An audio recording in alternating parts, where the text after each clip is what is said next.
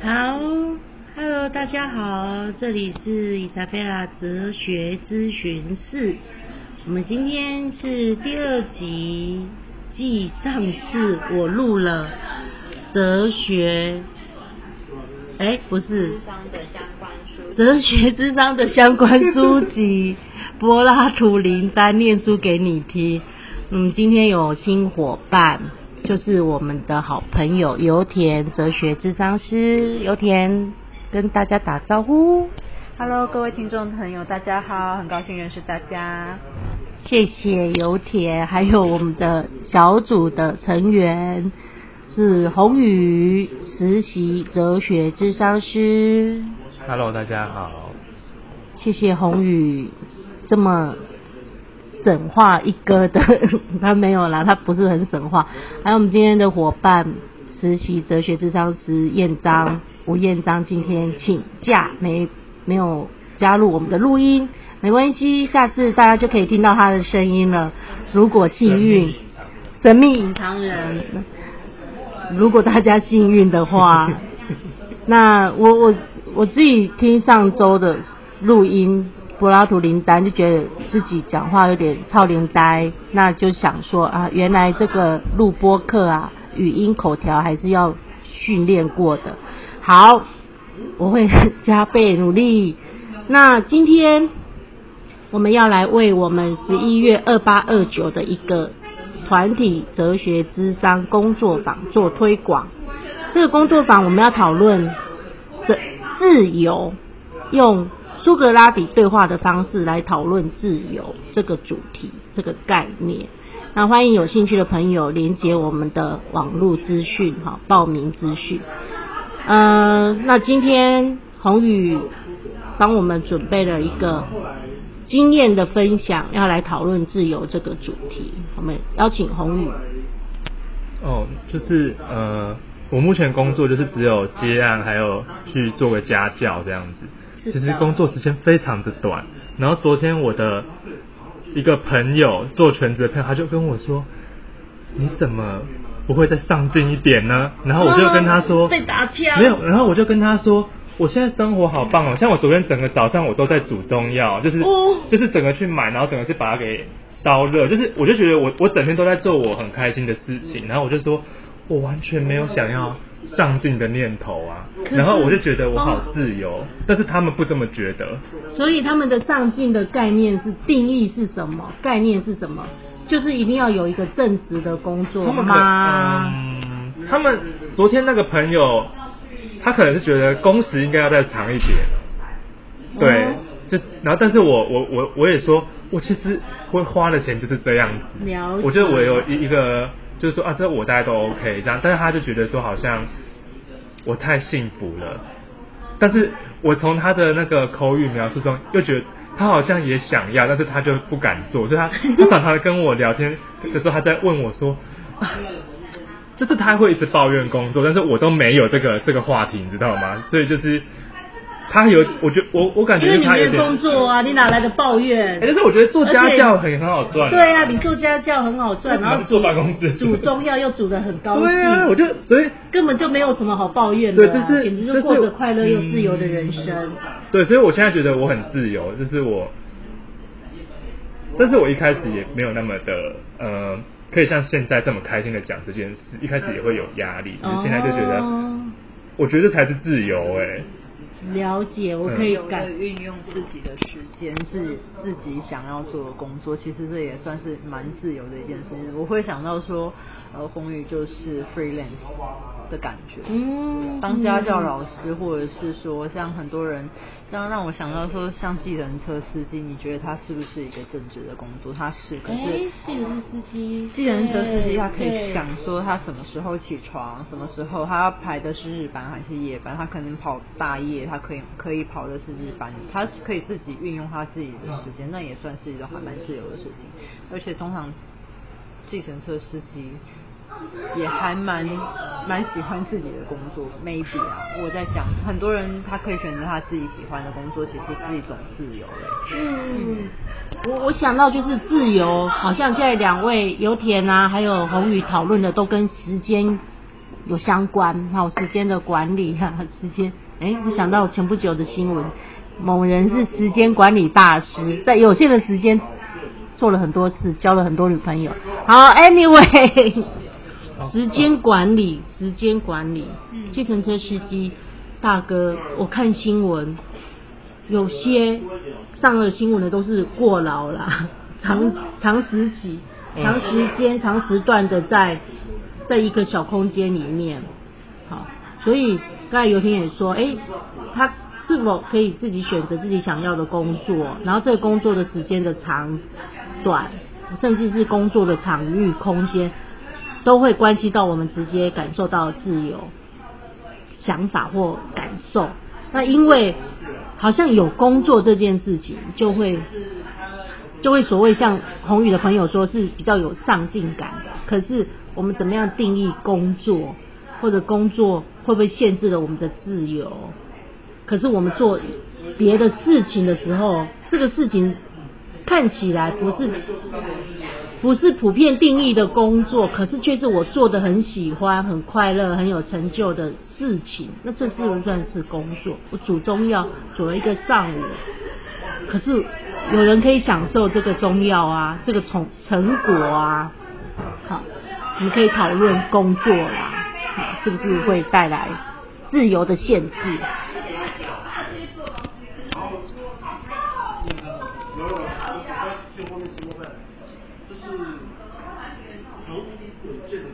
哦，我可以讲，就是，嗯、像我是最近才比较喜欢煮中药这件事，然后我其实也有也有去投那种中药诊所的打工。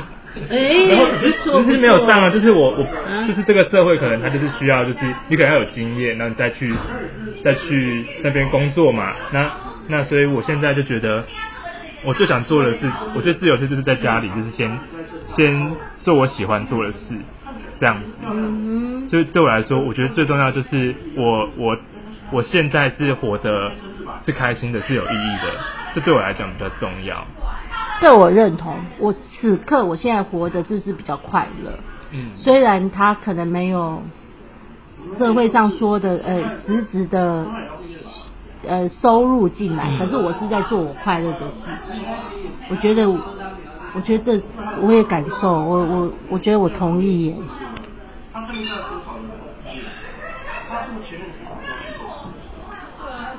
继续给我。就是嗯、但是像我之前会去投一些什么中药诊所的打工，我也觉得那可能也是一种制约，因为我我后来就想说，如果我真的去那边打工，或许我我只能顾柜台，或是说我我不一定是真的在包药材的那个哦他不会让人你煮药，对，就是所以所以跟我想要去真的是想要自己去做，自己去吃，哈，那个好像有点不一样哎，那所以我有一些差距啊。对，所以所以我会觉得说，那个不一定是我，但是但是我可能就是觉得说我我现在一定要做什么，然后符合社会，或是说符合我有一个名名义，就是说我现在在干嘛。哦，我觉得有可能这种连结，我我是这样想。那我想要问一个，我想要更了解一下，为什么现在你你觉得那个意义，你此刻的想要这样的那个意义，想要这个这样的自由的意的那个想法是怎么出来的？一言难尽。哦，这个好，这个我们可以开专辑了，太好了。什么样的专辑？因为我其实是问的比较深的问题，就是为什么宏宇想到说我此刻就是想要这样子方式的自由？那这个其实，我想听众朋友们一定也有也会有类似的感受，就是说，哎，我现在就是想要什么样的自由，然后但是我有没有付诸去实习啦？好，那可能没有办法实行，有很多外在条件的限制。那这些都没有关系，有一天等各种因缘聚合或时机成熟，或者你自己的身心灵内外在都具备好了，你就会去实习。我觉得，我个人觉得，嗯，所以如果我们被不管是被动的被限制住工被工作限制住，还是环境限制住，好，还是条件限制住我们的自由的感受，可是我们可不可以重新诠释或重新定义自由这一个概念？其实这让我想到之前，呃，我很久很久很久以前，那时候我好像还是实习的哲学智商师的时候，呃，我们有跟伙伴们一起办，也是办了一场呃哲学智商的苏格拉底对话法，也是自由。然后那时候呢，我们就有做了一些简单的体验，就是简单的绑手绑脚。哦，好有趣哦！然后就是绑手绑脚，亲身感受。对，然后这个感觉我已经忘记，很多人其实，在后面他们会讨论说，他们对于自由的经验，什么样子的经验，就是对他来说是个自由。那我们，因为我们要先，我就想说，先让他们体验看看，所以我们就拿简单的东西绑手绑脚，就是当然的活结啊，或者怎么样。然后他们就会发现说，哎，我不能够好好走路了，或者是我我可能看不到了，是。看不到了，那我要怎么办？我要怎么去运用我其他肢体去做执行，就是下楼梯、上楼梯？那我限制了我我这些自由都没有了，那我要怎么去达成？一样是可以达成，可是那个自由的感觉就好像。变得不是那么的理所当然。我们以前觉得说我们可以自由的吃饭啊，我们可以自由的去走路什么的，都是理所当然的。可是当你被限制住的时候，那个自由的价值就是会出现。所以就是会有所谓的外在的自由跟内在的自由，这是我的想法啦。了解，这也让我想到，我小时候啊，有一个小学同学，他是。呃，身障生，那他就是他他没有坐轮椅，但是他就拄拐杖哈，他应该是小儿麻痹生嘛。然后呢，但同学们就很喜欢欺负他，但是也不是真的欺负，就是逗他啦。然后他也有时候会被我们逗得气噗噗。然后呢，他最厉害就是他很会吐口水，他吐口水，别人。别人打他，他一下，然后就跑走，小朋友就跑走，然后他就用很快的，他就用吐口水，而且每次都越来越精准，可以直接吐到那个对方身上。然后对，然后我们就就就后来就跟他也成为很好的朋友。他说：“哼，我稍微贵定哦，但是我屁去喏屁屁屁你他搞啦哈。”他的意思是说，他的肢体不成熟，没有办法行动自如，可是他有别的可以。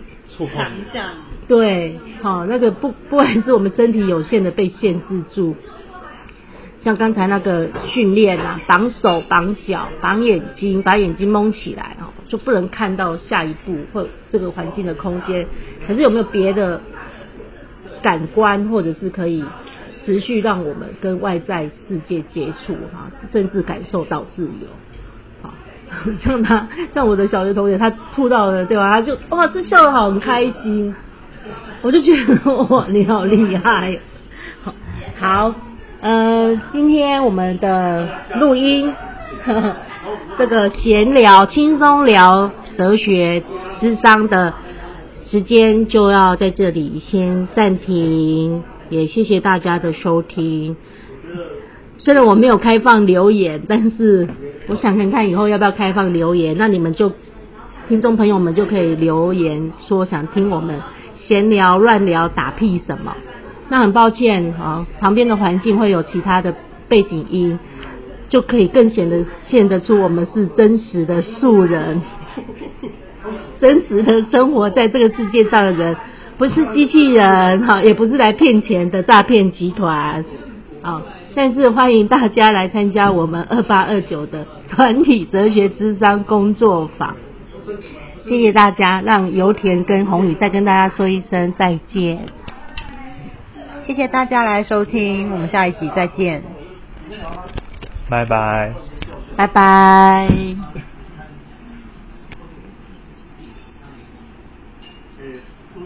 我觉得是是压力造成的。